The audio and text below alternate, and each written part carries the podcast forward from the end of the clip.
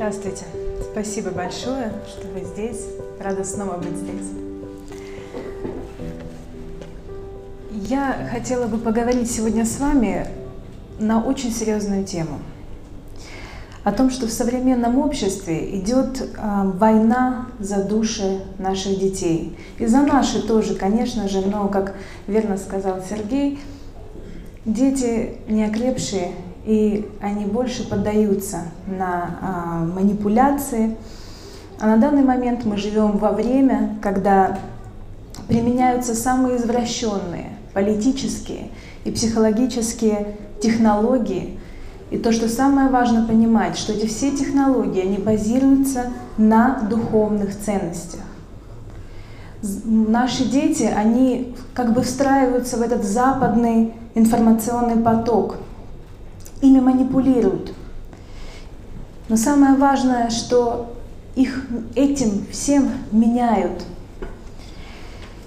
используя и сознательные, и бессознательные техники, прежде всего психологические.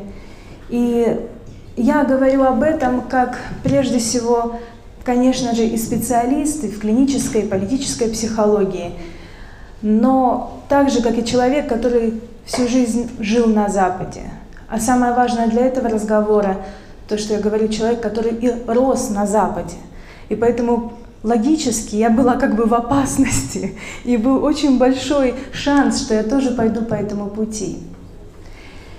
Поэтому сегодня я строю свой разговор, как обычно я говорю вам, что я из будущего. Я из того будущего мира, где уже все эти технологии, они давно применяются. И мы, психологи, ученые, мы видим их плоды. И мы изучаем эти плоды. И если иногда в России, я еще слышу и в других странах, какие-то иллюзии, что технологии, они приводят к любви, к свободе. Все эти, знаете, такие слова за все хорошее против всего плохого, то когда ты живешь там, на Западе, где все это уже давно применяется, таких иллюзий нет. Можно плохо к этому относиться или нет, но цели видны. Но знаете, что происходит? Вот что беспокоит меня сегодня? То, что мы недавно видели, да, некоторые политические происшествия, где мы видели явно, где манипулировали нашими детьми. И вот э, очень много специалистов говорили о политике, о западном влиянии. Это все так. Те люди, которые меня немножко знают, знают, что я сама об этом всегда кричу и всегда предупреждаю, что Россия — это одна из тех стран, которые в том счастливом прошлом, где человек не до конца еще истреблен. Но знаете, что меня тревожит? То, что мы очень быстро идем по этому пути, в это будущее, потому что когда мы видим вот эту манипуляцию, мы также видим, что разговор весь, как противостоять этому, он идет на политическом уровне. А что это подразумевает? То, что когда мы говорим о политике, о вмешательстве политическом, у нас возникает такое представление, что нам ничего делать не надо. Ведь есть же политики, которые там, ну, хорошо, плохо, но что-то будут решать и будут как-то э, обезопасивать наших детей. Но это не так, потому что когда нам говорят большинство времени о политике, мы как бы э, передаем свою ответственность за наших детей. И моя цель сегодня поменять наш разговор из внешнего, что, конечно же, есть, во внутреннее. Знаете, есть прекрасная фраза «Булгаковский Воланд бессилен против здорового, он цепляет только то, что прогнило изнутри».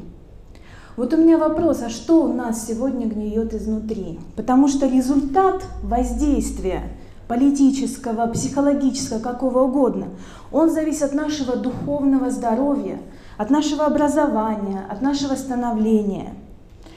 И когда мы это понимаем, к нам, к родителям, возвращается ответственность, ответственность за наших детей. И это очень хорошая новость, потому что это значит, что мы можем что-то изменить. Но, конечно же, ответственность — это еще и сложно, потому что когда мы живем сегодня в этом мире, когда нам говорят, что специалисты, ученые, психологи, они, у них есть какие-то панацеи, какие-то методы воспитания, которые решат все наши проблемы. Нам это удобно, надо признать это. Но куда приходит мир?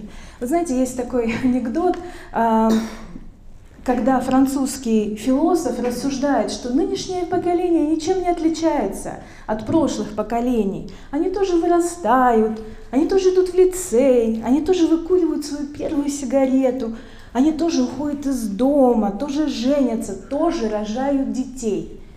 Только в обратной последовательности. Но это же правда.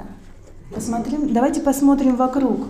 Мы думаем, что наши дети становятся более независимыми, а по факту они не самостоятельные сегодня, большинство. Повышается уровень депрессий, эм, суицида, тревог. И все это при том, что вроде бы растут э, да, помощь психологов, там четыреста разных школ психотерапии существует. Дети в раннем возрасте, кажется, вроде бы ближе стали с родителями, но когда они становятся взрослее, то часто родители и дети как-то превращаются в врагов. Как это происходит?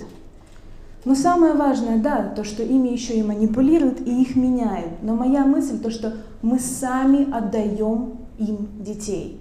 Вот слово «им» вы можете поставить туда кого угодно. Прежде всего, конечно же, это духовная борьба, но это может быть и политическая. Но мы отдаем им детей, не подготавливая их. И сегодня мне хочется, вот как сказал Сергей, поговорить на трех уровнях об этой борьбе. Как мы им отдаем детей на трех уровнях. Духовно, внутренне, человечески, да? Потом внутри э, семьи, что происходит, и внутри общества. И тут я обращусь к Сергею, как нам лучше сделать? Он может передать э, слово. Батюшка, можно мы передадим слово какое-то вступительное или вступительное слово? Вы скажете, как вам, да? Или, или лучше мне предложить? Нет, ну вы все правильно говорите, просто я очень внимательно слушаю, потому что насчет детей есть некоторый небольшой опыт. У меня семь человек детей, тридцать пять внуков, поэтому, так сказать, ну, никуда не нужно ходить за примером нельзя. Лабораторию не нужно строить, она построена уже. Теперь нужно работать в ней. Вот. Вот как раз работать это самое сложное. На самом деле, то, то что вы затрагиваете, этот вопрос, он, как говорится, вопрос всех времен и всех народов. Вот тут насчет э, француз там что-то сказал, mm-hmm. насчет того, что действительно. Ну, э, я вот просто заходил в шпаргалку, простите, девятый десяток, память не сохраняется, но кое-что помню. Некоторые цитаты принадлежат философу, поэту, политику и священнику. Наша молодежь любит роскошь. Она плохо воспитана, насмехается над начальством, не уважая стариков, перечит родителям, наши дети стали просто тиранами. Мы думаем, очень похоже, что происходит. Не почитает начальство, стариков, начальством все. Но, оказывается, принадлежало, знаете кому? Сократ, четыре святейшества Христова. Интересно, да? Поэтому француз был прав. Так, поэт. Я утратил всякие надежды относительно будущего нашей страны. Я уже в стране где-то сейчас. Если сегодняшняя молодежь возьмет завтра в свои руки бразды правления, а у нас сейчас управление в основном молодежь привлекается. Эта молодежь невыносима, не выдержана, просто ужасно. Простите. Древнееврейский поэт Гесиод, семьсот двадцать лет торжества Христова. Так что, да, далее, про политику говорит, политик говорит. Наша молодежь растлена до глубины души. Она никогда не будет похожа на молодежь бывших времен. Молодые люди сегодняшнего дня не смогут сохранить нашу культуру. Вот культура уже мало что осталось. Я недавно услышал одного рабы Божией, которая собиралась быть музыкантом, а это было лет так, такие только тридцать лет назад. Ей сказала, знаешь что, приобретай какую-нибудь техническую профессию. Мурзка скоро такая, никому не нужна будет. Так, оно найдено в глиняном горшке три тысячи лет, хранится в развалинах Фавилона. Говорят, не сохранит культуру. Вот да, насчет Вавилона, говорит, вот, как раз, который, вот, он упоминается здесь. Да. Так, последнее. Священник. Наш мир достиг критической стадии. Дети больше не слушают своих родителей. Вы знаете, как это? Инвалид? Вали... Слово это? Валента... Вали... Нет, ну как это? Сейчас убирай детей-то. Голова крестит. Ювенальная юстиция. Ювенальная юстиция, простите. Вот я не запоминаю, бывают слова какие-то новые, как не держат в голове. Ювенальная юстиция, да. Да. Дети несут своих родителей. Видимо, конец мира уже близок. Недалек, простите. Египетский жрец, свиток папируса, четыре тысячи лет назад. Любопытно, что все эти цивилизации погибли. Просто я, как комментарий, так сказать, конкретные, вот что происходит. Поэтому вопрос животрепещущий. Если эта цивилизация гребется, движется к погибели, то путь уже протоптан предыдущими поколениями. Если пойдут таким путем, есть такое изречение: похвально идти путем предков, если шли прямым путем. Так что Бог помощь, трудитесь. А я просто как комментарий насчет детского. Спасибо очень. Ну что ж, я думаю, это достойный вход в тему. Диана, а вот если говорить все-таки о том, как противостоять манипулятивным технологиям, они есть действительно, и они проникают сегодня в семью, да, проникают в жизнь личности, ну хотя бы только потому, что, допустим, если говорить о подростках, любой подросток, да что подросток, взрослый человек, постоянно пользуется гаджетом. И гаджет – это мощный инструмент в руках политтехнологов, потому что помимо того, что нужно, мы постоянно там видим то, что нам не нужно. И это тоже как-то нас воспитывает и как-то на нас влияет. Но не заберешь же у молодого человека телефон, да, не заберешь же у него, не отключишь же интернет. То есть мы живем в миру и должны быть светом миру, как говорит Христос. А почему вы не отключить? Да. Почему не отключить? Ага. Ну тогда трансляция сейчас переправилась. Нас никто не увидел. Смотря в каком возрасте. Да, дело в том, что почему-то, это я, говорят, еду и смотрю реклама. Как ты пойдешь в школу без мобильника? Ну как Ломоносов ходил, Пушкин, понимаете, Достоевский, как ходили. Ничего особого. А как думаешь, спокойно без мобильника? Так что насчет отберешь, вот тут, вот тут инвестиции, это, это, это на свободу посягать, это да, действительно. Но надо отбирать иногда нужно все. Да, очень несомненно. Ну, я просто хотел сказать о том, что не только путем принуждения тут надо идти, да, тут, очевидно, должна быть какая-то и позитивная позиция. То есть не только от отрицательного мы идем, но и от положительного. Очевидно, что-то хорошее должно вытеснять что-то плохое, просто вытеснять само по себе. Что хорошее это должно быть? То есть какой путь, вот, Диана, ты видишь, допустим? Про хорошее скажу сейчас. Знаете, мне кажется, у меня такая парадоксальная иногда бывает мысль, но я с вами поделюсь ей. Мне кажется, вот это воздействие, которое есть, политическое, там, любое, но которое мы можем, ну, увидеть сейчас, да, вот, проанализировать, это хорошо. Позитивно, как я обещала, про позитивное. Потому что это материальное воплощение того, что про- происходит внутри с человеком ежесекундно. У нас внутри человека идет всегда борьба. Враг рода человеческого хочет найти, что в нас прогнило, и искусить нас. И мы это часто не видим. А вот давайте посмотрим на политику. Ну, там все видно нам. И мы можем это осознать, потрогать и понять, что это действительно то, что происходит между, там, не знаю, Россией, Америкой, неважно какими странами, это происходит в нас постоянно.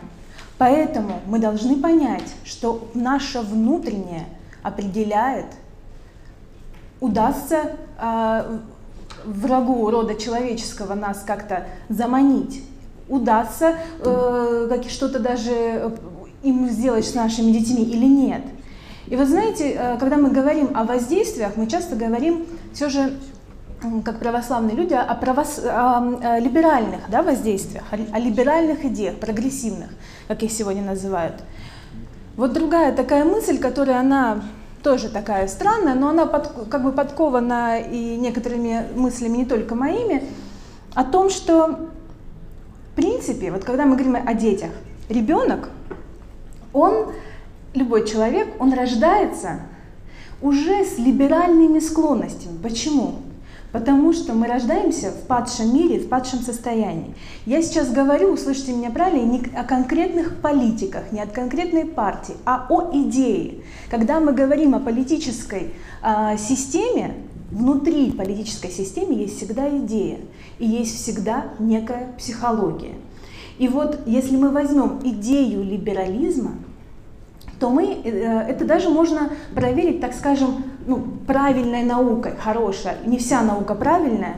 Я вот всегда у отца Валериана беру фразу его о том, что первое, последнее слово науки – это первое слово Библии. И вот это правда, да, не вся наука правильная. Мы иногда смотрим на какие-то исследования пять лет назад, и мы ужасаемся, но наука, знания не всегда приводят к Богу.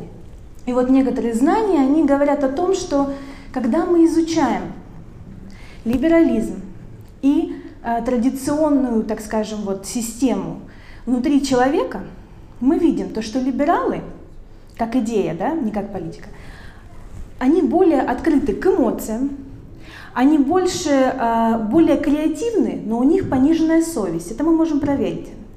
Э, но более креативны. Консерваторы не такие креативные. Далее, они больше открыты к новому. Консерваторы больше, да, как бы закрытые. И что это означает? Вот давайте посмотрим на ребенка. Он только рождается, им что руководит? Эмоции, очень быстрые, э, ну, такие страсти, то есть желания быстрые. И ответственность несет не ребенок, да, а родитель. Нужно пере... Они перекладывают ответственность. Вот моя мысль о том, что в принципе мы склонны к этим идеям, к этим либеральным идеям, которые говорят, что нам все позволено, что мы должны управлять не фактами, а управлять, быть управляемыми эмоциями, что, вот, э, э, что нам нужно все без фильтра внутреннего. И поэтому есть такая интересная книга в Америке, ее написал христианин, называется э, «Родился либералом, но правильно выращен», ну то есть правильно воспитан. Вот поэтому какое правильное воспитание, что должно происходить внутри с человеком? Воспитание – это проект по реабилитации падшей природы. Проект по реабилитации падшей природы. Что это значит? Если мы видим в ребенке, как формируется какой-то грех, то нужно учить ребенка самоконтролю, нужно пресекать этот грех, нужно учить ребенка справляться с этим грехом. Поэтому воспитание – это всегда духовная война за ребенка. И этим мы учим ребенка дальше воевать в своей жизни самому. Поэтому мы должны учить детей справляться со своей грешной культурой. Это не мои мысли. Эти мысли есть, например, у Иоанна Златоуста. Я вам прочитаю несколько цитат. «Хорошее воспитание не в том, чтобы сначала дать развиться порокам, а потом стараться изгнать их. Надо принимать все меры, чтобы сделать вашу, нашу природу недоступной для пороков». И вторая цитата: «Сырую траву легче вырывать, когда возраст нежнее. Тогда и надо следить, чтобы оставленные без внимания страсти не усилились и не стали неисправимыми». А многие родители, как сегодня считают, как бы с помощью моих недобросовестных некоторых коллег, психологов, то, что надо вообще с ребенком как, как бы пытаться ему что-то донести, когда уже ребенок что-то соображает. Когда ребенок уже что-то соображает, уже часто поздно что-то пытаться изменить. Поэтому, как сказано в притчах, «наставь юношу при начале его пути, и он не уклонится от него, когда и состарится. Здесь нет обещания, что ребенок никогда не отойдет от церкви, но он вернется, если вы дали ему правильный фундамент, правильное образование. И вот хорошая наука, да, которую я сказала, что она говорит? То, что долгосрочное счастье детей и даже финансовое благополучие заключается в самоконтроле, то есть развитие характера и добродетелей, первое из которых, говорит, опять же, исследование, это смирение. Самые счастливые дети – это послушные дети. А не о том же ли мы читаем в Писании. В Писании сказано одно из самых важных, э, так скажем, подходов для родителей. Сказано: «Отцы, не раздражайте чад своих, но воспитывайте их в наказании и учении Господнем, да не унывают», в другом э, месте. Да? Что говорит Феофан Затворник об этом? То, что не раздражайте, это значит не доводите ребенка до греха, до гнева, до жестокости. Но наказание – это строгость и учение, сердечное убеждение и кротость. Сегодня, мне кажется, тут тоже показывается, что бывают иногда крайности. Крайности, когда мы сами не выполняем, не показываем должный пример, когда мы относимся к ребенку не с кротостью, когда мы сами не обладаем некими православными позициями. Но все же цель наша, опять же, да, по Феофану Затворнику, это образование нрава и вложение в ум здравых о всем понятий. Как жить по-христиански, как смотреть христианскими глазами и как иметь христианский ум. Вы, родители, первые представители Бога на земле для своего ребенка. Поэтому у вас две основные цели. Это показать божественную, безусловную любовь и показать божественный, безусловный авторитет. Воспитание очень важно. Я говорю, вот один из моих детей как раз, он заинтересовался очень, еще пяти лет, он говорит, раньше он начал, и начал читать, начитался, значит, это, Александра Невского, сейчас память, Александра Невского, восемьсот третье. И он поступает в школу, его спрашивают, ну, спрашивают ребенка, кем бы ты хотел быть? Он говорит, великим князем. Она почти не упала. Это было лет сорок назад, великим князем, тогда она... Она учительница дар речи потеряла, потому что это, ну, особенно что же лучше быть, Александр Невский, великий князь. Поэтому очень важно, я вам скажу, семья православная и церковь противостоят всему. Очень, ну, да, семья противостоит всему, и ребенок может видеть правильный, хороший пример в семье, но когда он выходит на улицу, он видит пропаганду всех страстей, а страсти, они имеют такое жгучее воздействие, они притягивают как магнит, особенно человека в определенном возрасте. Вот как научить ребенка этому противостоять в той же семье? Ведь он же не живет в теплице, он выйдет на улицу в любом случае. А мы не в теплице, что же, в комсомольское время было, что вы, партийное комсомольское время, какая теплица там? Там, по-моему, тернии были сплошные. Да, да, нет, все равно. Вроде противостоит, когда чувствуешь в семье, в церкви, или к примеру святых, оно уже естественно противостоит. Все-таки противостоит. Вот именно это противостоит. Но другое дело, что семьи-то не цельные. Одна половина та, которая, ну ладно, ну, ну ребенок нужен ему то-то, то-то, то-то, ну ладно, но устал, в церковь не пойдет. И вот это начинается, да, конечно. Конечно, принуждать особенно ты тут нет, не заставишь, это не волик, не богомольник, поэтому, но э, как-то помогать в этом отношении и никогда не выяснять отношения при детях. Вот у нас была свадьба, вот старший сын, он встал и говорит, я не помню, что папа с мамой или с Полей и ругались. Ну ничего не скажешь. А ты там ходит, ну что печально, что разводится, больше ничего. Но тут уже еще действует действительно серьезно очень невидимый мир, который разрушает семью и вообще всех разделяет. Поэтому враг рода человеческого, почему Господь молился, да будут едины. Как ты отче во мне, я в тебе, и в тебе. Да все узнают то, что мои ученицы есть любовь иметь между собой. Против этого идет война во всем мире. Вот это и есть основная война. А остальное это только проявление ее. Очень хорошо об этом говорит Николай Велимирович, когда он говорит, что на Косовом поле был задан выбор. Небесное, земное царство, он сказал, небесное. Ангел говорит ему, если бы ты выбил земное, я бы сказал, точи мечи, подпягивай, подпрыгивай лошадей, внезапно попадание противника. Раз небесное, всем причащаться и в бой. И весь, все войско почти погибло. И он в том числе раненый. И он в ужасе думает, что ж я, может, за себя-то мог, а других решать.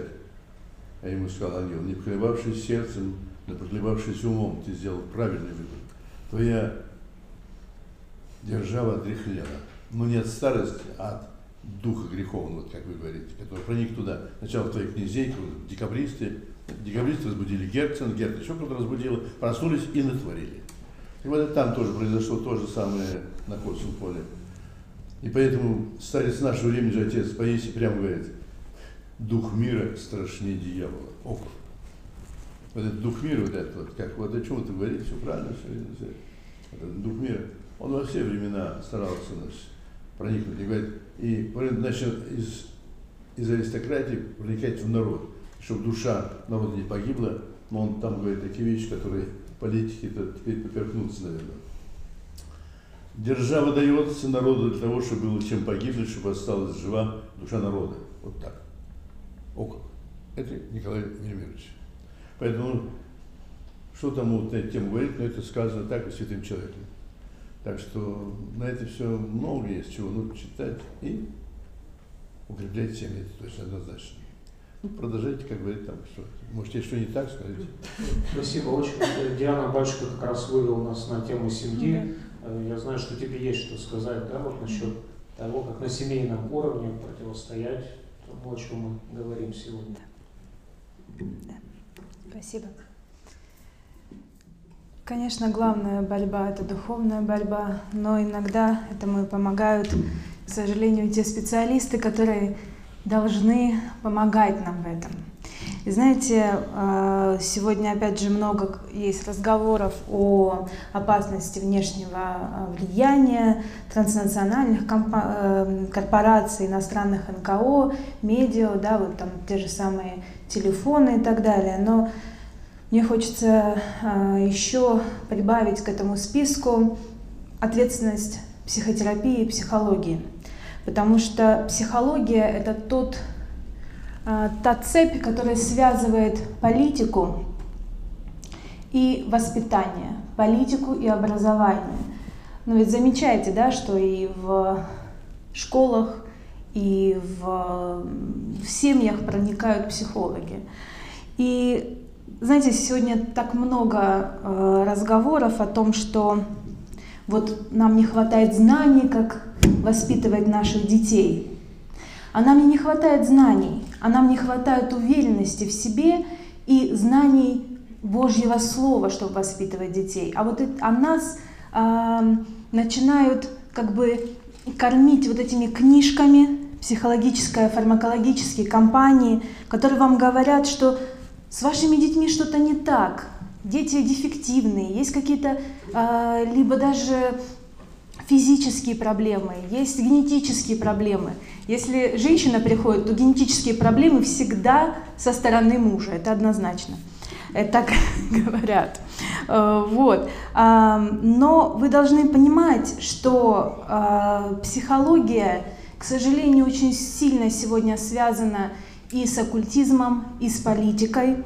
И это не в полном смысле наука, хотя мы знаем, что наука бывает разная, но я часто об этом говорю, что психология стоит на мировоззрении, и она, э, это некая идеология, которая думает, что она знает что-то про человека. Только Господь знает все про человека, а психология думает, что она знает что-то про, психо- про человека. И вот этот весь ад такой воспитательный, который происходит, он начал возникать в тысяча девятьсот шестидесятом году, когда вот эти психологические ассоциации, в которых, да, я внутри них работаю в Америке, они начали говорить, что родители может достигнуть какой-то воспитательной нирваны, если они начнут как бы изучать их теории. Сегодня родители и в России, и в Америке используют те технологии, психологические, которые были созданы в тысяча девятьсот шестьдесят пятом году. И с тех пор это все началось с одного человека, который жил в Манхэттене. Это был психолог, доктор Жено, который написал книжку «Между родителем и ребенком».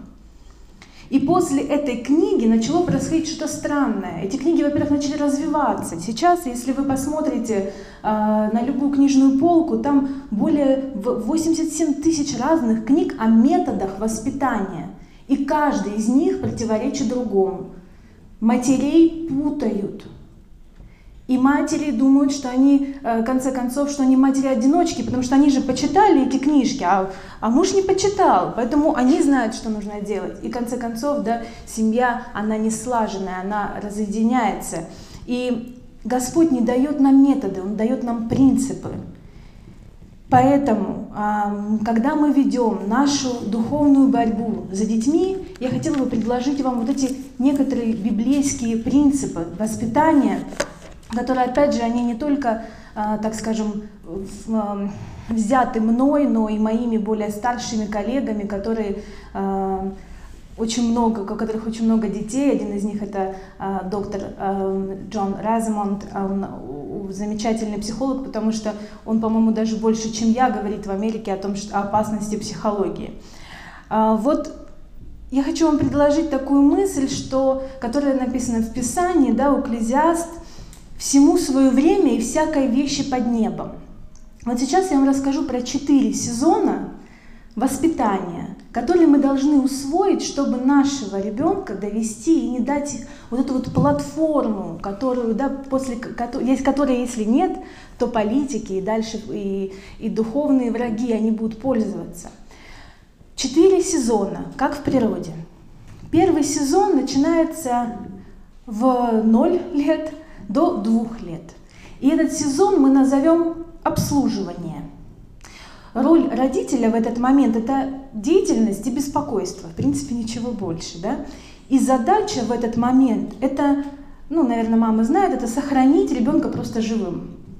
Основная в этот момент роль, конечно, падает на мать.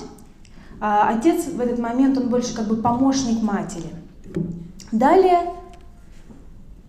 я не говорю сейчас о каких-то особых обстоятельствах, да, мы все понимаем, что в жизни бывает все непросто, но э, как бы говорю о такой вот общей, да, норме, так скажем.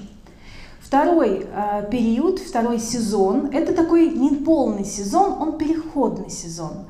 Он от двух до трех лет. Какая роль переходного сезона в понижении деятельности матери и постепенной передачи ответственности и, э, детям? То есть мать заканчивает свою деятельность, она потихонечку передает ее детям. Осталь... Основная задача матери в этот момент и отца – это изменить видение ребенком родителей из обслуги в авторитеты. Мамина роль и папина, они пересматриваются для ребенка. И вот эта подготовка, этот переходный период, он ведет нас в третий сезон, который мы назовем «Лидерство и авторитет». Это десятилетие дисциплины. Нам сегодня как-то навязывают понимание, что дисциплина – это корректировка поведения через поощрение и наказание. Это не так. Дисциплина – это когда мы учим правильно думать, это когда мы учим уважать авторитеты и когда мы передаем семейные ценности своим детям.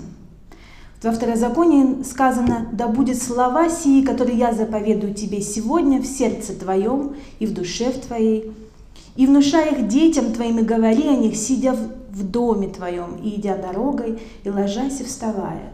То есть мы должны передать детям свое мировоззрение, любовь к Богу. Также в этом сезоне мы развиваем характер и черты добродетели, послушание. Я уже говорила, послушные дети – это самые счастливые дети. То есть мама понижает свою деятельность, и тем самым в это время она учит ребенка правильно думать и развивать три характеристики. Это уважение к родителям, то есть когда ребенок смотрит на тебя. Это послушание родителя, то есть он вам следует, он как бы вы его ведете. Это верность и привязанность к ценностям семьи. Очень хорошая есть фраза, это «в главном должно быть в семье единство, во второстепенном любовь, во второстепенном свобода и во всем любовь». Повторю, «в главном единство, во второстепенном свобода и во всем любовь». Иногда мы путаем это местами, некоторые родители начинают как-то концентрироваться на какой-то ерунде и забывают про главное, про мировоззрение. И это очень важно. Сегодня же говорят, да, какой-то свободе детям нужно давать. Но, знаете, есть такой принцип педагогики. Сначала научись делать, как я, а потом делай, как хочешь. Вот пускай ребенок сначала научится делать, как вы. Вы должны направлять своего ребенка как какой-то, как стрелу. И, как, и каждый раз спрашивать себя, как мы воспитываем ребенка с, с, в связи с волей Божьей, как нас учит Бог или нет. И для этого мы должны спросить себя, а что Господь прежде всего хочет для нас? Первое – это спасение, да? И вот поэтому первое, что мы учим ребенка, это покаяние, которое для, для ребенка что это может значить? Это может значить, что если я иду неправильным путем, я осознал это, и я хочу идти в другую сторону. Да? И что для этого нужно делать? Вот уже а, батюшка об этом говорил. Смирение. Смирение – это понимание того, что я не прав, то, что я грешник. А, ну, вы, вы видите, да, сегодня ведь как культура идет обратным путем. Наоборот, навязывание того, что ребенок всегда прав, что, а, что нужно быть уверенным в себе, вот сколько тренингов для, и для матерей, и для родителей, и так далее. Поэтому нам очень важно воспитать адекватную оценку себя и возможность в ребенке признавать ошибки. Для этого ребенок должен также верить. А чтобы верить, верить кому-то, что нужно делать? Нужно знать. Поэтому, чтобы верить Богу, нужно знать Бога. И нужно... Это знание мы можем приобрести в Библии. А в Библии ведь не то, что мы говорим ребенку, пожалуйста, почитай Библию. Если ваш ребенок не видит, как вы читаете Библию, если вы не обсуждаете это вместе с ребенком, это, это ничто. Ребенок делает то, что он видит, делаете вы, и куда вы направляете ребенка. Поэтому этим мы учим ребенка следовать за Христом. И должны выстроиться личные отношения с Христом. И очень важная вещь, которую мы также должны научить ребенка, это не сдаваться, не бросать ничего.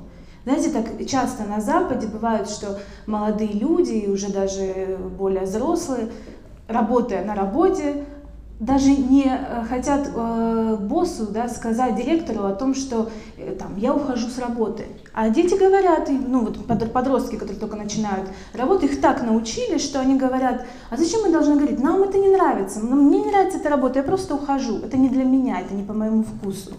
Но вы понимаете то, что когда мы позволяем детям это делать, мы прежде всего учим их то, что они важнее, чем другие люди. Поэтому очень важно создавать для ребенка трудности в детстве, чтобы он перебаривал их. Например, самый, наверное, такой классный способ – это спорт, именно соревновательный спорт. Но на каждом возрасте могут быть свои трудности. Это только пример. И я вам не сказала про последний сезон. Простите. Последний сезон – это когда ребенок практически взрослый, это с тринадцати, да, уже лет, это выпускной сезон, это праздник, что он исполнил, это десятилетие дисциплины. И в этот момент роль родителя – это помочь э, ребенку быть наставником для ребенка и как бы поддерживать то, что вы уже сделали в течение десяти лет. И в этот момент, это с тринадцати лет, начинается пубертат. И вот еще одну мысль, которую, на которой я закончу, хочу сказать о том, что сегодня так принято говорить, что у подростков гормоны, что биологические проблемы, и поэтому вот у них пубертат проходит сложно. Вы знаете, если мы посмотрим на другие культуры, то и спросим их, а какие подростки? Они скажут, ответственные, у них некая стабильность. И если мы посмотрим на неразвитые страны, люди ответят то же самое, что подростки, они, в принципе, уже взрослые люди. А если мы спросим наших вот, э, родителей или западных, то они ответят, что, знаете, у них так часто не, меняется настроение, они, ну, такие неответственные, мы не знаем, что с ними делать. А почему не знаем? Если это раньше было не так, а сейчас так, значит, проблема не в биологии. А проблема в том, что мы позволили детям себя так вести. Мы дали им эту бомбу, да, замедленного действия, о том, что у тебя э, биологические проблемы, и поэтому ты имеешь право себя так вести. Мы, а это тоже идет от, от чего? От того, что мы не даем им ответственность. И поэтому, когда мы понимаем эти четыре сезона, мы можем разобраться, а что идет не так. Не так идет то, что нашим родителям сегодня сказали, что они должны остаться в первом сезоне обслуживания ребенка надолго, навсегда. И тогда родители, они превращаются в обслугу или в друзей. Если родитель не понижает свою обслуживание, так назовем, да, после двух лет, то он развивает риск того, что ребенок будет думать, что семья крутится вокруг него, а значит и мир в будущем обязан крутиться вокруг него. Почему дети сегодня не слушаются в школе? Вот это же большая проблема, сегодня она часто обсуждается в России.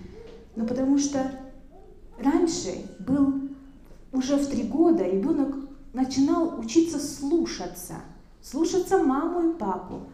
А сейчас, к сожалению, так получается, что ребенок не умеет слушаться, вокруг него все бегают. Он приходит в школу, и он привык, что э, учительница, та же самая, да, можно сказать, мама в, в школе, она тоже должна меня обслуживать, и поэтому слушать мне ее не нужно. Она должна мне давать некий сервис. А самое ужасное то, что потом получается так, что и родители говорят о том, что вот э, принимают в сторону очень часто не, не учителя, а ребенка. В каких-то случаях понятно, что это нужно, если там действительно есть какие-то проблемы, но все же э, очень важно вот этот вот любящий авторитет. Поэтому, как я уже говорила, основные цели – это показать безусловную любовь Божью и безусловный авторитет. И постепенно помогать ребенку быть независимым.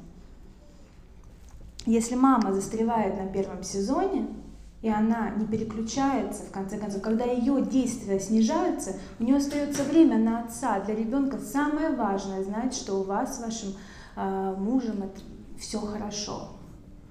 Поэтому, э, поэтому мы должны не застревать в этих сезонах и э, идти по ним очень четко и понимая, куда мы ведем наших детей. Спасибо, Диана. Батюшка, вы совсем согласны? Есть какие-то у вас комментарии? Могли бы сказать заключительное слово к нашей первой части?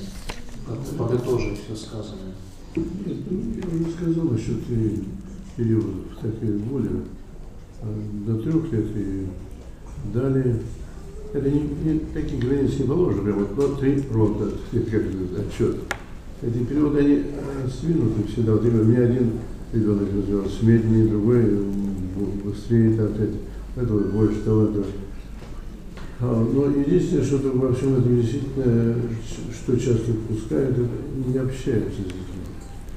Потому что где-то происходит общение, а вот с ним не обращает внимания. Отвяжись от меня. Вот. Кстати, слова страшные, потому что я когда слышал, отвяжись.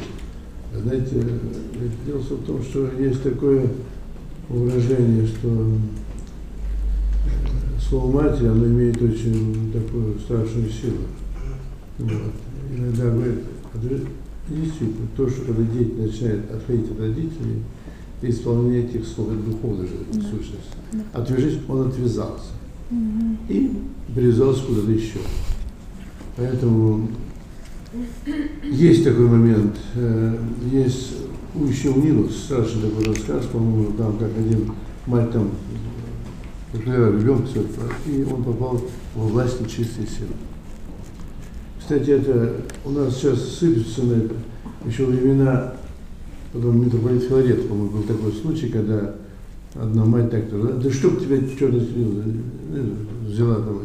И ребенок замолк, потому что засунут там где-то между половицей, где-то такое. То есть, особенно вращено. Тут очень есть такая серьезная сторона вот, слова. Что люди, дети слышат слово, они слышат слово молитвы, слово доброе слово, это сквернословие, оно сейчас распространенное, это, к несчастью. Потому что сейчас вот дети уже, они начали сквернословить, девочки, почему хуже мальчиков, mm-hmm. почему-то. Вот это тоже тот момент такой довольно заметный. То есть нужно действительно общение с детьми. Не отвязаться от них там, они, конечно, их нужно приучать к терпению, потому что он не конючий, да-да, сейчас все сделаю, чтобы он приучался к терпению. Терпение это нужно, очень, очень важно. Вот. И общение, общение, а считать, что они там не понимают, я помню, как вхожу, а матушка читает пролог на славянском языке. Вот, да ты что? Они его понимают. Ну, ну, спрашивает одного из моих детей, что, что значит Боже вечный? Ну, значит, он всегда. Царю, царю всякого создания, что все створил, все. А не мыслит уже, он подходит на Пасху, говорит, мамочка, а почему яичко всегда пустое? Понимаешь, что пустое? А вы это потому что там цыпленочек, он, значит, вот, ему нужен воздух, чтобы он потом пробивает и вылезает оттуда. Мам, курочка сделала яичко, а яичко из курочки. Откуда взялась яичко, когда курочки не было? Ребенок задал пять лет вопрос. Пять лет, он говорит, не понимает. Мама этот ответ разрешила одним ударом. Господь створил курицу и велел есть яйца. Все. Все, все, все, все. Поэтому нужно, не нужно пренебрегать вопросам детей, они, почему, вот как это ребенок, а что они ругаются? Вот это, а не любит, поэтому ругаются. А почему так? Вы знаете, я вот, вы говорите, они иногда такие вещи выдают. Я вот, у нас такая брошюрка сейчас вышла, высказывают детей о вере.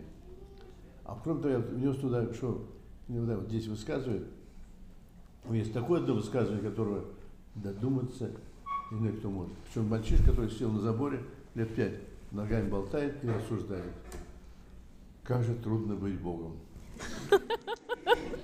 Все видишь, все знаешь, всех нужно терпеть и всем прощать. Ну так сформулировать пять лет богослов. Поэтому, знаете, даже детей тут, вот именно тут нужно помнить, что Господь есть, ну, всегда молиться. Я знаю, я знал такого одного священника, который с ним тетя его гуляла и творил молитву Иисуса, он стал священником.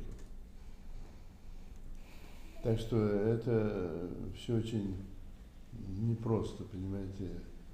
Действительно, вот вы говорите, мы говорим как, как где-то что-то, на самом деле это еще с детства.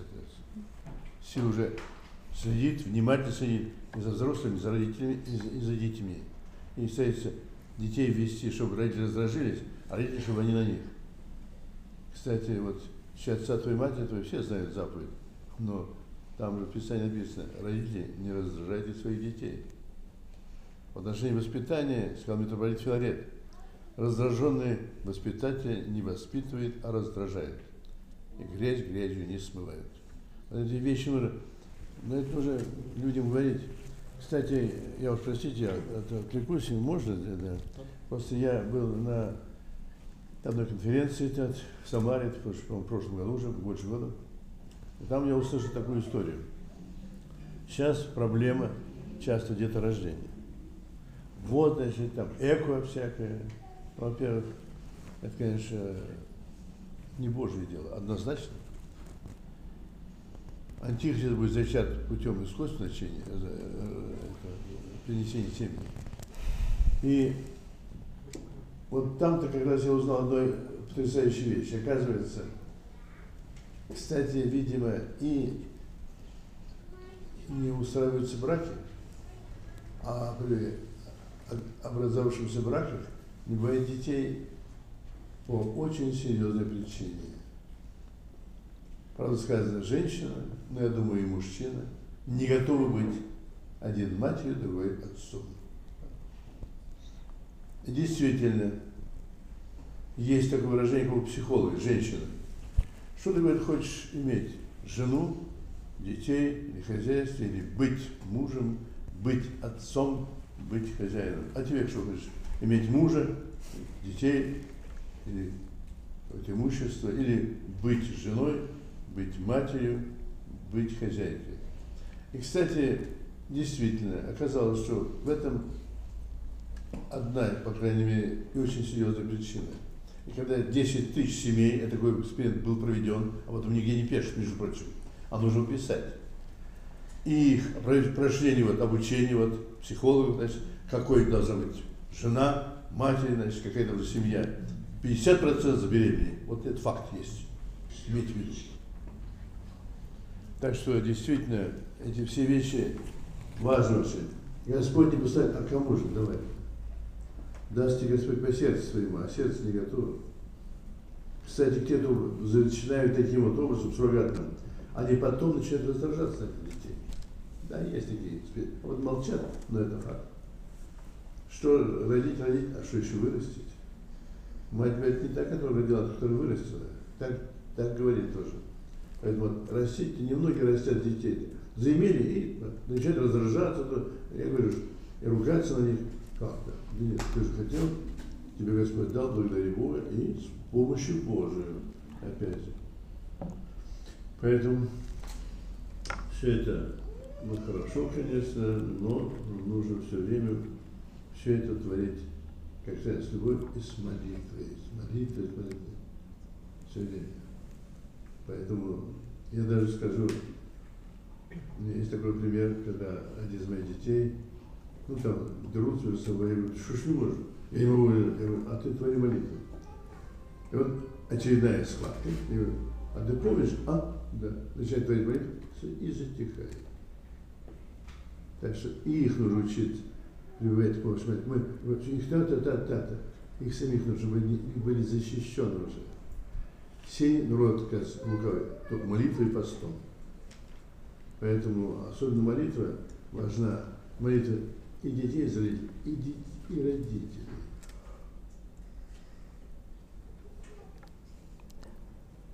Так что я просто знаю примеры моих детей за родителей, когда ребенок помолился, и у родителей все разрешилось неожиданно.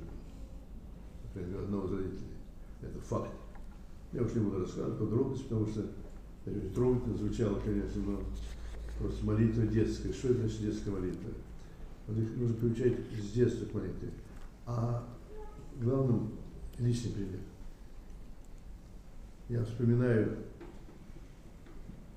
некоторых таких ныне почивших уже рабов Божьих, кто вспоминает, когда я говорю, что была девочка, он проснулся, а папа стоит молится. Образ вспоминает. Я помню, как моя мамочка тоже поет, как-то Канева поет, как моя мама. Она в церкви сделала. С пятнадцати лет до девяноста пела в церкви. Так что, вот пример молитвы, отношений, вот это самое главное. Говорить и можно, и нужно, но... Да. Ой, Господи, говорить что-то. Что-то еще нужно? Спасибо очень. Мы сейчас выходим на перерыв, насколько я понимаю, и продолжим после перерыва. Будем еще много говорить. Обучение и воспитание детей как духовно нравственное становление. Сегодня, к сожалению, система образования, она только, так скажем, культурная, национальная, она только по форме, но внутри содержание становится все более и более глобальное. И знаете, я очень часто слышу от американских и ученых, и политиков о том, что вот раньше задача была создать человека-творца, и образование было направлено именно на это. А вот сейчас наша цель – сделать, создать квалифицированного потребителя, способным пользоваться тем, что создали другие. Но сразу вопрос, а кто же будет создавать, да, вот вопрос, почему не наши дети будут создавать. И сразу есть ответ для нас, что мы должны как раз-таки идти против этого и создавать детей-творцов. А, к сожалению, сегодня вот э, образовательные системы, они на самом деле глобальные. И вот эти формы, то, что мы, вот эта глобализация на видимом уровне, это вот эти сегодня, знаете, там ЕГЭ, бакалор и так далее. Они же все во всей ну, стране, так, во, во всем мире уже потихонечку становятся одинаковыми. Но мы должны понять, что вот за этим внешним внутри теряется сама, сами смыслы, они изменяются. И поэтому образование, оно все равно несет в себе какую-то духовность, хоть и негативную. И вот, знаете, очень много говорят о там, глобалистов и так далее, но мы крайне редко знаем о конкретных людях и что они конкретно делают. Вот есть некий такой секретарь был ООН, который, его звали, его фамилия была Мюллер, который, его, его называли философом ООН. И что он сделал? Во-первых, он очень был ответственен за создание неких глобальных проектов по образованию. Но самое страшное, что, знаете, что он внедрил в ООН религию, ну, вот этот оккультизм, давайте вещи называть своими именами, New Age, да, может быть, вы знаете, это, то есть оккультизм внедрил, и вот эти все оккультные науки стали официально в ООН как бы присутствовать. И поэтому... Эм, И это делается под тремя такими большими э, целями.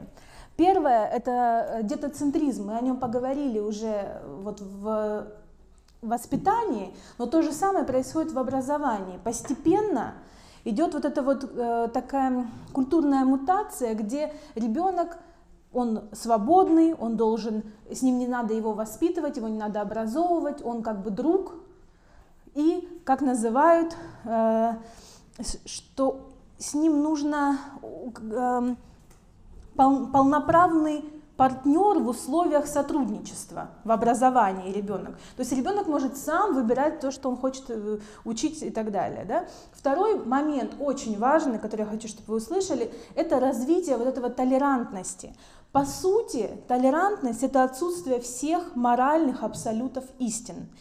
И изменяется способ мышления, потому что, э, что самое важное, что говорят, может быть, вы даже можете это отследить, начали говорить постепенно, что правд много, истины нет, а правд много. Посмотрите на ситуацию, ведь правд много. Вот это очень важно, и нам нужно учить наших детей то, что истина есть, потому что это э, некая... Пош... Эта идея, она сегодня внедряется в образование, что правд много, и что каждый, например, народ имеет э, право не только на свое как бы, самопонимание, но на свои теории. И я вам просто э, в двух словах расскажу историю, она очень страшная, но это действительно та реальность, в которой я живу. Э, вот э, в это лето, когда уже наступил коронавирус, у нас для докторов наук был некий такой семинар, и где мы повышали свою квалификацию.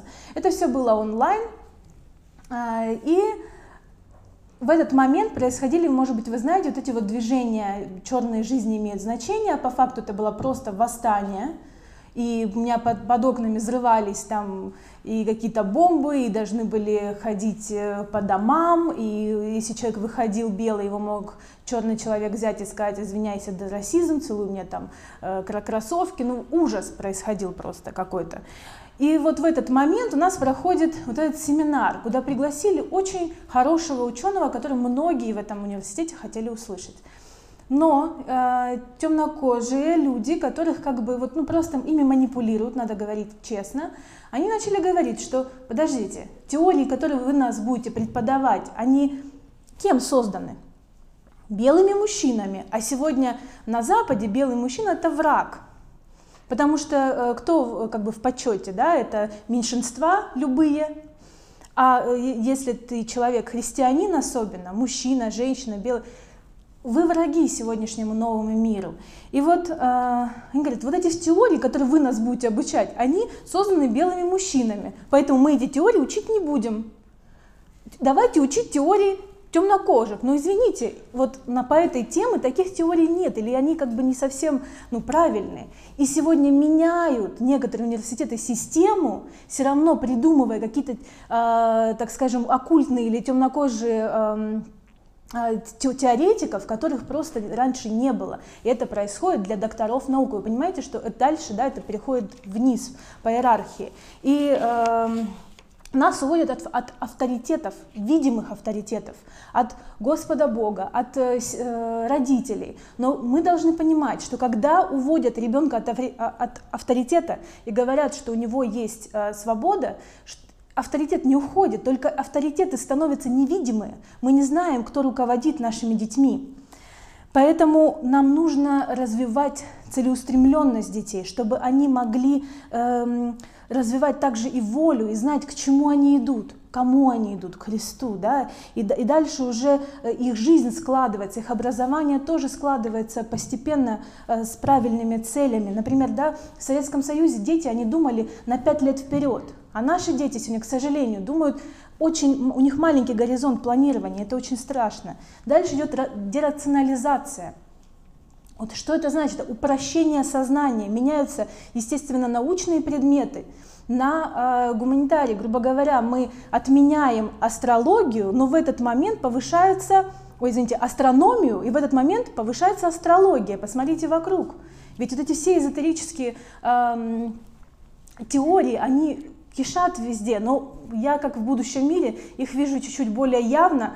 Два года назад, прошлое вот это повышение квалификации для докторов наук, проходил так. Вот очень хочется рассказать еще батюшке примерно, в какой реальности я живу. Потому что я прихожу на некий семинар для докторов наук, а вот в университет, который вот, да, вот, это все устраивает, он находится в таком, знаете, как будто бы некий лес. Ну, это очень классный университет, он красивый, все, но вот подход в лекториум, да, он как бы там вот, как будто сад. Я подхожу туда и вижу, представляете, да, для православного человека это был шок, стоит, а, значит, круг шаманский, жертвоприношение, там стоят какие-то шаманские оккультные вещи, и прыгает какой-то человек и окропляет входящих какими-то благовониями. Я не знала, что делать, я спрашиваю. А скажите, пожалуйста, а кто это бегает там, окропляет студентов? Мне говорят, так это профессор. Говорю, да ладно. Говорит, ну конечно, он же говорит, из, ну, он индеец, и он будет обучать нас индейской, как бы шаманской психологии, потому что это программа антирасизма. Я не знала, что делать, потому что, естественно, я не хотела проходить через этот круг ада. Я там пряталась в этом саду, в деревьях, и думала, что же мне, что же мне делать, пыталась молиться. И потом, думаю, ну, когда они все ушли, я все же там подслушивала и поняла, что, от, от чего, что учит этот индеец, этих докторов наук, о том, что, оказывается, наши болезни — это...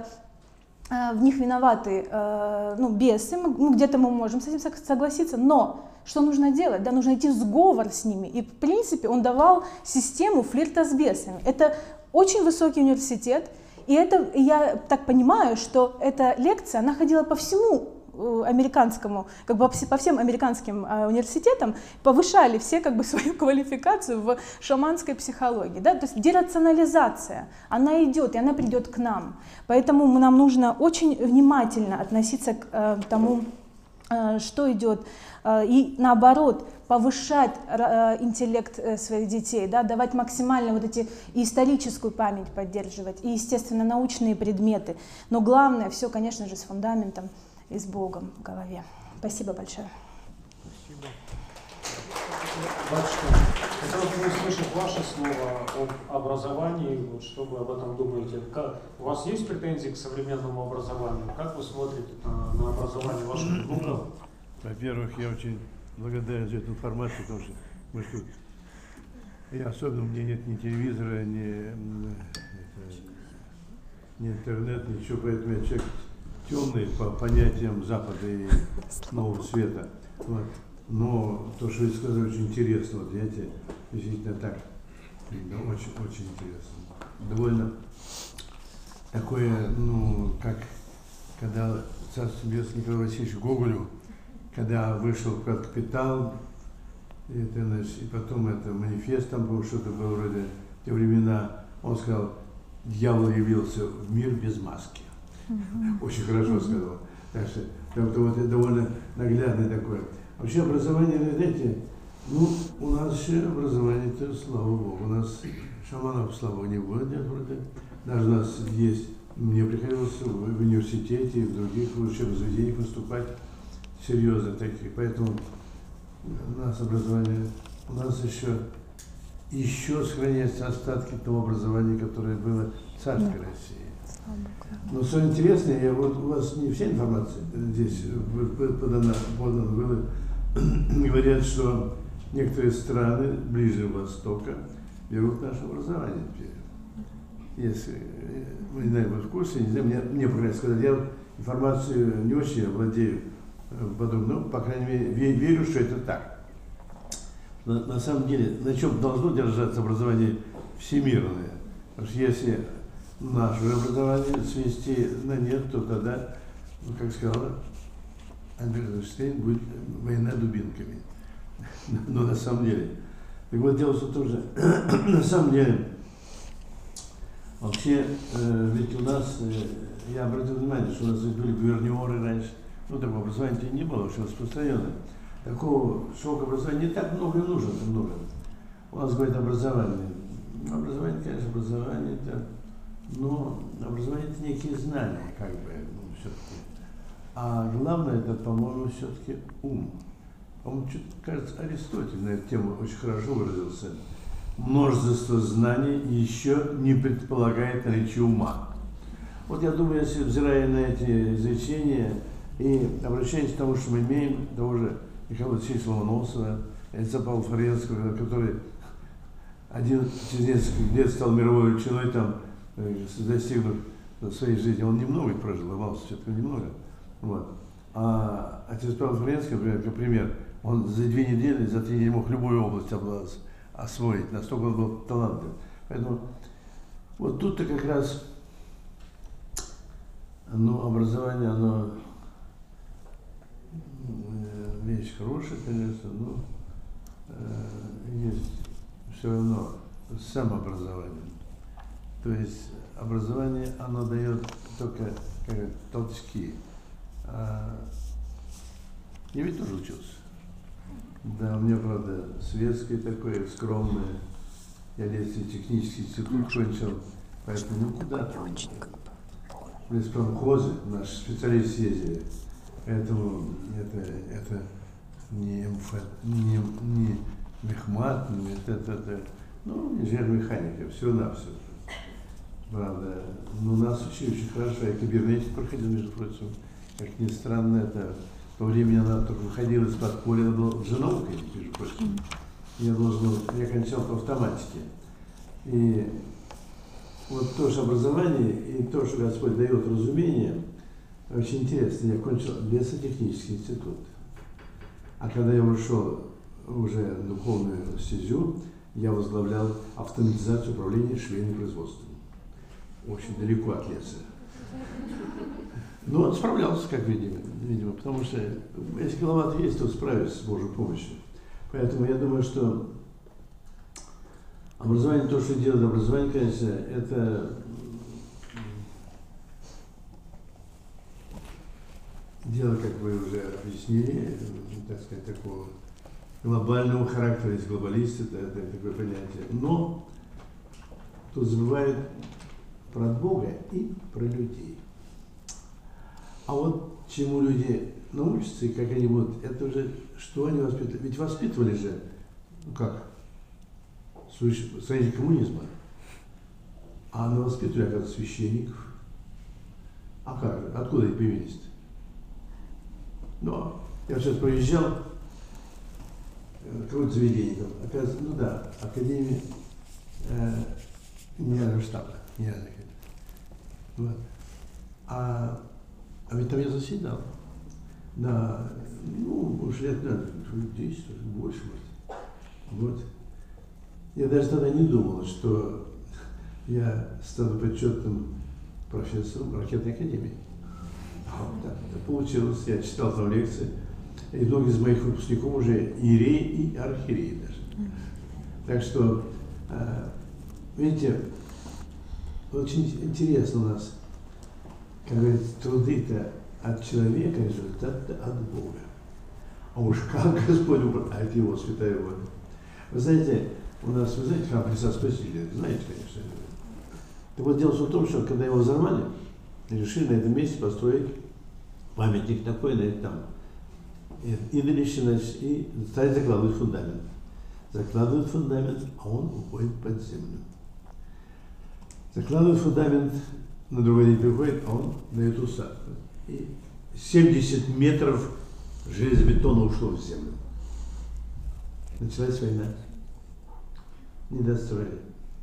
После войны хватились, а что там делать? Ну, тут решили бассейн, не получилось. А потом, а потом решили все-таки восстановить храм Христа Спасителя.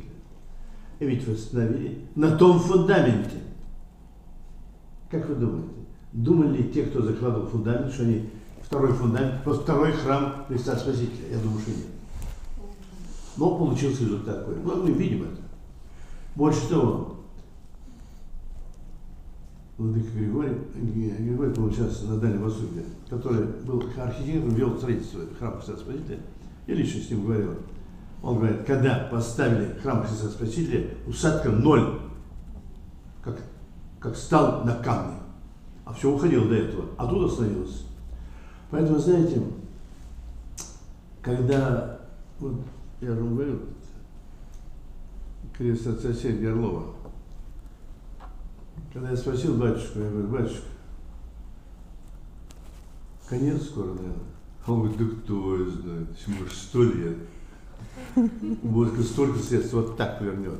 Кстати, пятьдесят из них почти прошли. И мы, я думаю, все сидел бы здесь, и мы здесь сидели бы и говорили. Нет, думаю, что нет. Сразу храм Христа Спасителя. Открывались бы монастыри и храмы строились. Да там, где я служу, милостью Божией, пятьдесят лет уже, кстати. Я представить себе не мог, что мы увидим второй храм, а он есть. Поэтому, знаете, когда-то мы разговаривали с своим, мой свояком, он профессор старейший, профессор Русского академии, Константин Федорович Скурак. Я говорю, Костя, ну так, что там, город учить суда, я говорю, в конец, что ли? Да, отец, ты знаешь, у нас одно говорят, а что будет, это что было у нас. Это еще неизвестно. Это есть. Поэтому, как говорят, мы не нужно забывать про Бога. И что, а что в мире? Да и в мире тоже будет. Когда один человек обратился к отцу Николаю Гурьянову, слышали, батюшка такой был, ну, я его хорошо знал, батюшка потесялась. Батюшка мне говорит, оставаться в России или возвращаться за кордон. Он говорит, кордон, там уже конец, а Россия на Голгофе, выбирай. И действительно, нет, так, так, так, так, не помню, но это должны быть, там маршал есть такой, по-моему, да? Mm-hmm. Прогнозист американский. Ну, я не очень просвещен, но кое-что это. Потому что он, была статья такая, называла, террористический акт, который над Соединенными Штатами Америки и над всем миром. А который его не пинала, а окружающая среда. Климат стал меняться, а это заметно, между прочим. Ну, вот кое-что уже испытали этой зимой, как-то наши печки пригодятся, конечно, это другой вопрос. Одним словом, кордон – это как это, как ограничение, как это, санкции это рано вводить, а то откуда печки-то получать от нас? У нас все-таки мы выросли в лесах, нам это не привыкать. Одним словом, после этого откололся сейчас Ан Антарктиды, штат, штат Массачусетт, есть такой штат. Одним словом, он вылез, выплыл в Индийский океан, и, и, и, и растаял. Стало меняться течение. Некоторые, а если говоришь, что им что-нибудь случится, он еще раз будет ледовитый океан. И это может случиться. И вообще природа меняется. Человек предполагает, но Бог располагает. Поэтому планировать это, это можно, а что будет, это будет. Но об этом еще и лично для каждого человека сказал апостол Иаков. Вы говорите, что завтра пойдем туда-то, туда-то и сделаем то-то и то-то. Вы, которые не знаете, что завтра с вами будет. Так нужно и думать, и поступать. Если Богу угодно, и Господь поможет, пойдем туда-то и туда. Если Богу угодно, и Господь поможет, сделаем то-то и то-то. Но вот кто так не рассуждает, они могут рассуждать, не рассуждать, но результат все равно не от них. Это точно. Поэтому, а уж, а уж тут-то, знаете, это можно политикой, играми всякими там, биржевыми там. Это сегодня рубль, завтра двадцать рублей, ничего не стоит, завтра стоит, не стоит. Я тоже не понимаю это, эту финансовую игру вообще. Ну, объяснить очень трудно. Баррель там нефти, все, почему он вдруг так, все, и завтра. Что с ним случается, что он скачет так, как облака. На самом деле трудно объяснить. Но вообще э, современная жизнь, она логическому мышлению не подчиняется, не подчиняется. Она вообще-то все так. Поэтому, и что касается образования тоже. Говорят, иногда образование, говорят, говорят, да слушайте, а для кого образование-то? Я слышу только стон бабушек и матерей. Не хотят учиться. А для кого тогда образование, если не хотят учиться, правда? Кто хочет учиться, научится. Ведь немного было желающих. Нашелся Михаил Васильевич Ломоносов и научился в свое время. А много тогда было в учебных заведениях, что ли? Ведь Латинская академия была, там все там, что там. Поэтому научиться, а потом, мы-то еще живы, слава Богу, может подсказать своим детям и внукам, по крайней мере. Все-таки физика, математика остается перышком, там, как вы проходили, там, это еще там, всякие задачки, учебнички. Они еще сохранились даже. Я думаю, их нужно вытащить откуда-то. И репринт сделать. И выучить. Лишь бы желали учиться, вот это другое дело. Поэтому в отношении образования, да и всего остального, ну, на войне как на войне. Поэтому, когда нас крестят, то читается такой противник. Господь, просвещение мое, спасите мое. Кого боюсь? Господь, защитите, живота моего. Какого старшего сына? У нас погребен такой отец Серафим, десять лет Колымы. Я его причащал, задолго до смерти он мне сказал, берегись чувства страха, никогда ничего не бойся. А сейчас вот запугиваю, запугиваю, черт.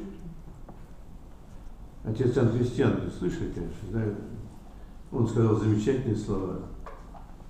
Если ты страдаешь, телесным и душевным, обрати внимание, что все в жизни в разной степени страдают в разное время. Страдание не избежать, нужно учиться страдать достойно и одухотворенно.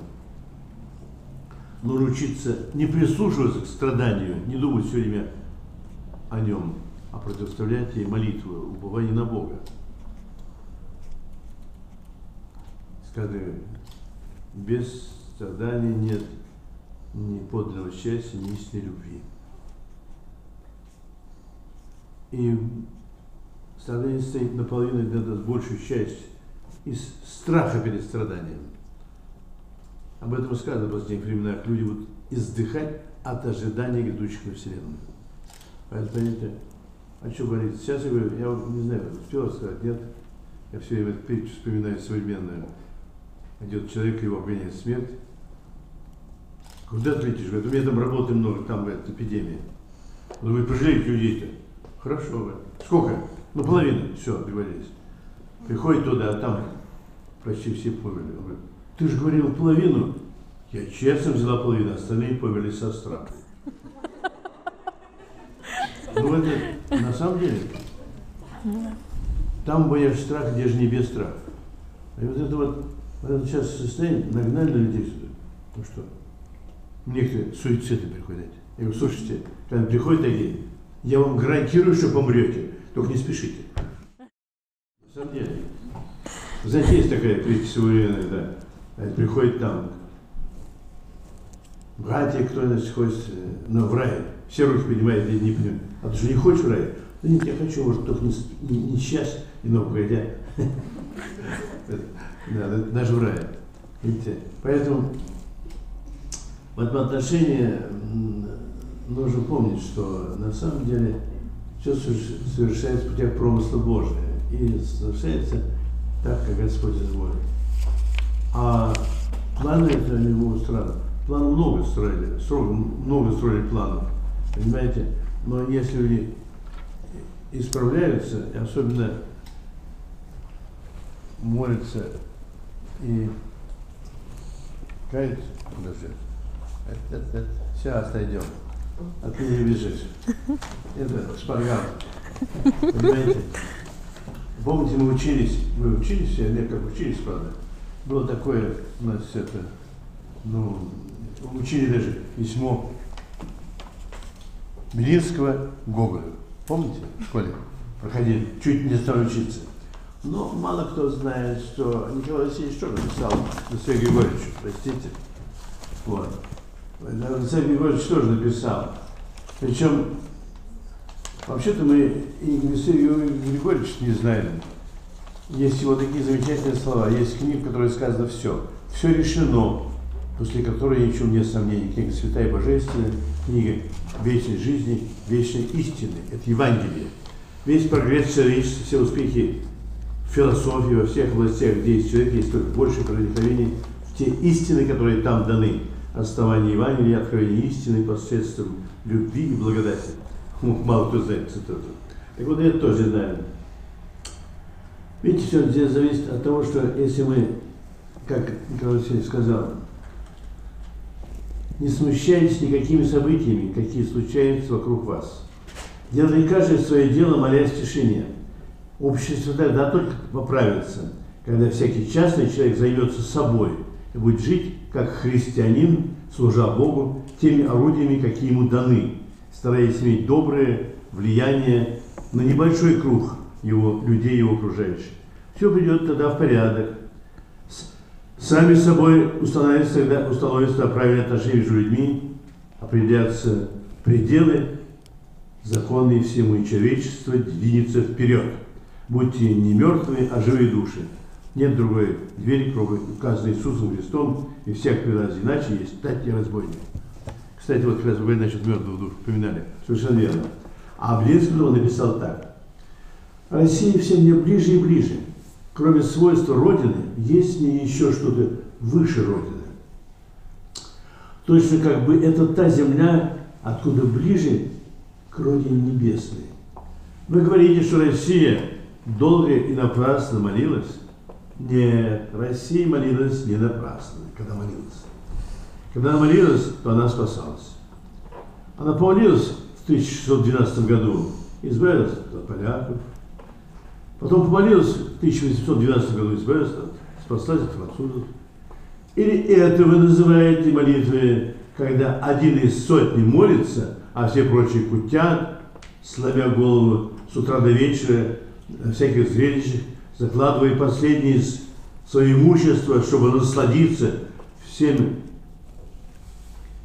всем комфортом, который наделил нас это бестолковая европейская цивилизация. Простите, Гоголь написал. Поэтому, нет, да. Поэтому вот, молись, он нас говорит, а кто молится? Вот сколько вас здесь? А свой храм бывает, к несчастью, вот так вот. Хотя у Бога свои проценты. Вы знаете, это у нас-то, сколько, сколько, говорит, у нас православных, сколько причащаются. Один Бог знает. К чаше подходят одни, а отходят не все причастившиеся. Это и есть свидетельство. Больше того, мы не больше не пророка, помните? Когда он сказал, я один остался в Израиле, моей души ищет. А Господь ему говорит, один, семь тысяч верных мне не преклонишь колено пред валом. А у нас-то сколько будет? Это Пимен Симулин сказал, кстати. Вот это время прошло, пришло, думаю. Откуда появились даже и вывод? Немногие ведь из вас начал сразу, многие приходят уже в зрелом возрасте, да и вот так вот тоже, все ли так вот молятся, как сказано, Николай Васильевич, а еще многие наслаждаются всеми. Комфортами цивилизации, вот как-то. Очень хорошо. Так что для русского человека нет невозможного дела. Нет даже на языке его. Слова нет. Если он только прежде выучится говорить всяким собственным страстям нет. О, как хорошо. Научится страстям нет. А об остальном нет. Все можно. Все могу окружающим, окружающим меня Иисусе, говорит апостол Павел.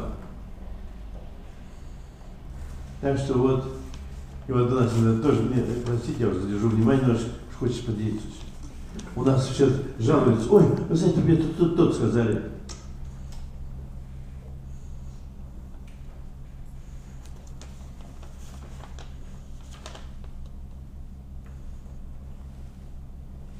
За собой,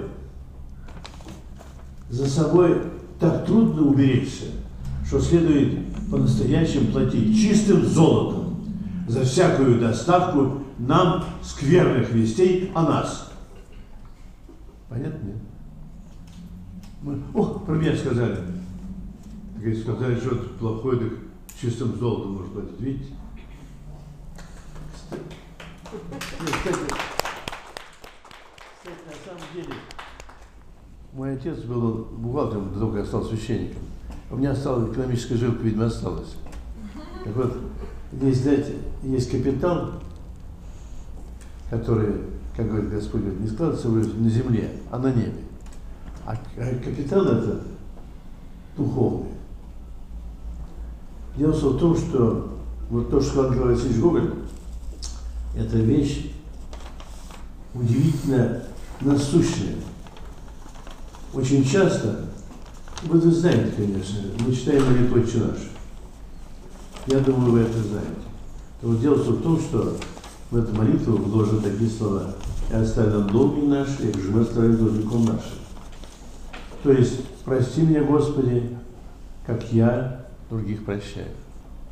И поэтому, когда кто-то нас чем-то поносит или оскорбляет, нам есть возможность спросить Ему.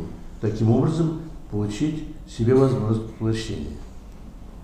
Чем больше ты простишь, тем больше тебе простится. А мы-то же грешим. Поэтому святые искали, от кого поискать. Да. Чтобы, может быть, простить, давайте проститься. А мы-то расстраиваемся. Да не расстраиваться, радоваться нужно. Кстати, это сказал, знаете, апостол Яков. Радуйтесь и да впадайте в искушения различные. Дело в том, что был такой преподобный Пимен Симулин. Был разбойник, но раскаялся, стал служить Богу в монастыре. И вот решили его проверить. Призывают его и говорят, позовите его, а потом говорит, а как придет, выгоните. Он пришел, его выгнали. Клонился, ушел. То раз опять, опять позвали, опять выгнали. А он еще раз позвали, опять выгнали. А уж потом спрашивают, ну и что, как ты себя чувствовал? Он говорит, первый раз, сметокся и не глаголах. То есть, как же позвали, то выгнали. Второй раз, уготовился и не смутился. А третий раз, возвеселился. Уже, уже он радовался. Почему? Один человек молился, Господи, какую мне избрать добродетель, чтобы спастись? И увидел райские обители. Подходит одно из самых прекрасных райских обителей и видит человека в ней. Говорит, что ты делал на земле, что такой человек был работником одного злого человека. Он мне за работу не платил, только делал одно зло. Но я безропотно продаю вот нас. И, значит, там санкции, там кого-то зарплаты не платят, кто-то. О, вот он как безропотно все переносил. Ну, жил все было. Второй, а ты, говорит, кем? Я всю жизнь болел, но безропотно нес свои. Вот. безропотно переносила, получила десятилетие. А ты женщина. А ты, говорит, чем заработала здесь, как получила? Я была, исполнила обязанность, обязанности жены и матери. Безропотно все переносила. Не получила. А он скромный обитель. Вышел муж благообразный. И он говорит, а ты кем был? Я, говорит, был всю жизнь монах, сделал епископом. А обитель-то поскромнее. Он понял, что нужно терпеть. И стал искать, от кого терпеть. Представляете, нам же не нужно. Представляете, сейчас такая жизнь, мало кому нужно искать, от кого терпеть. Его у всех есть вопрос. Но он искал, решил, нашел одного человека, сварливого старца, стал у него служить. Он говорит, пошел вон. Он говорит, прими меня. Он его папа, он говорит, Господи, ты уже выполнил то, что я просил. То есть получил этот отказ. И стал его терпеть, что не терпит пес у своего хозяина. А недалеко был старец, который э, спрашивал его, ну как, жизнь, говорит, сегодня потрудился. Значит, ругался там, а другой день пропал, старец не ругался. И увидел ангела, который сказал, половину грехов твоих Господь изгладил. Он дотрудился до конца, и как он его вот, вот, вот замучил. Но тот старец увидел его в лике мучеников, так молящийся в строптиве мучителя. Господи, через него ты очистил меня от грехов, а теперь его победа. И молитва была услышана. То есть вот терпение скорби безропотное. Кстати, у службы Махария Великого написано терпением скорби и пожиданием обстояния. Я когда-то услышал такую притчу, она мне очень понравилась, я люблю повторять, может кто-то слышал. Один человек пришел к старцу и говорит, у тебя лается, мне ничего не лается. Он говорит, терпение нужно, опять же то же самое терпение. Ну что такое терпение, терпишь, терпишь, что не меняется. Все равно, что воду или что носить. А ты говоришь, дождись зимы, не донесешь. Вот мы сейчас дождались уже зимы, нет, я весна выходи, нет, зимы дождались. То есть вот не донесешь, я вот я не успеваю даже. Туда нужно ехать, туда, но туда ехать, вот хуй везде. А раньше рта нельзя было открыть, потому что, как вы что говорите? Так что, видите, пользуйтесь возможностью, потерпите, и все придет, и все пройдет. Даст тебе Господь по сердцу твоему, весь совет, весь совет твой исполнит, только наберись терпения, и получится. Так что, желаю всем спасения, прежде всего, всем близким. Ну, а претерпев до конца, то и спасется. Спасибо. Спасибо очень. У нас есть вопрос. По-моему, отец Семен хочет задать вопрос. Внедрение дистанционного обучения. Вот. Вот как, на ваш взгляд, может ли действительно вот это дистанционное обучение вот, оно, помочь как раз в воспитании детей или нет? Вот, вот такой вопрос. Я-то я да. думаю, что, конечно, без промысла Божия ничего не бывает. Поэтому, конечно, поскольку из школы выставляет, представляет возможность родителям заниматься, только они занимаются. Вот это. Так что дистанционно некоторые стараются, чтобы вообще дети меньше в школе ходили, потому что доберутся там. Есть другая сторона этого явления. Но родители должны использовать возможность, чтобы с ним больше общаться. Вот это правильно, больше сказать. Вот. Дистанционное, дистанционное вот это, это вот, значит, вот такое обучение, оно э, дает возможность родителям больше заниматься. Если в другое время они должны в школе быть, а тут дома. Кстати, воспитывать должны родители. Я, э, вот мои пятеро учились в школе тридцать первой э, Москвы. Директор был Григорий Иванович Суворов, царство небесное, потому что, иначе не скажешь, потому что это был человек удивительный. Я с ним беседовал долго очень. Когда однажды было собрание, а я так пришел в светском одетый тогда, чтобы не, лишним не возмущать. Одна задала, чем родители должны помогать школе? Вы простите, вернулся. Вопрос задан неверно. Вы должны воспитывать, а школа может вам помочь. Должна и может. Поэтому. Так он сказал, знаете, он сказал такие слова, Вот я уже повторяю, я тут сейчас вспомнил как раз, он сказал, через мои руки прошли, которые бабушки и дедушки, у нас семьи нет и не будет, мы идем к краху. Это было сказано, вот старший сын, учился ему еще пятьдесят тысяч лет, вот он, это, его дети сказал, когда он в первом классе учился.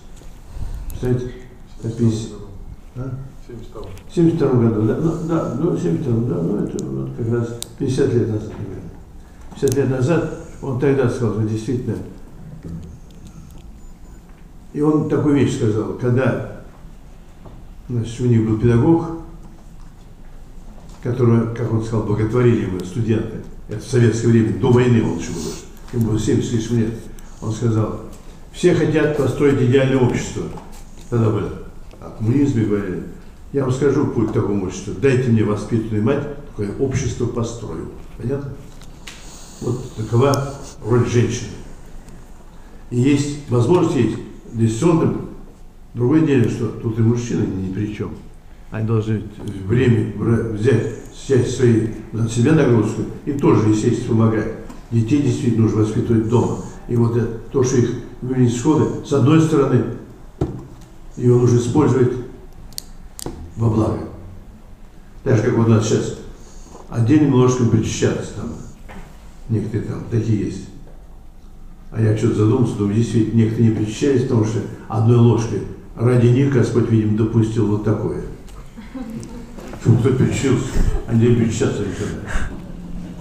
Вот если посмотрите, и тут можно увидеть, как сказал старец Паисий, Господь все злое выполняет в благо, да не, не один раз еще. Так что Бог помощь. Насчет э, технологий, да, сегодняшних. Во-первых, э, то, что батюшка сказал о том, что воспитывать должны родители.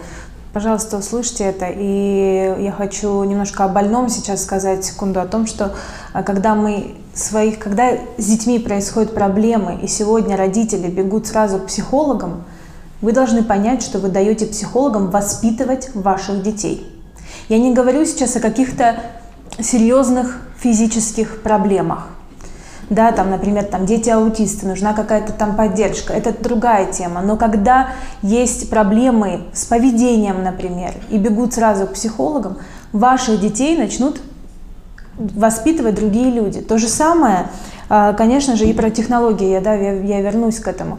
Я считаю, что абсолютно согласна, миллион процентов с тем, что если мы это используем для того, чтобы больше общаться с детьми, если мы больше обучаем сами детей, потому что, кстати, на Западе, вот сегодня в Америке, более консервативные люди, которые понимают, что происходит, что происходит в школах, они в основном сегодня пытаются уйти на домашнее образование. Вот ну, как раз об этом.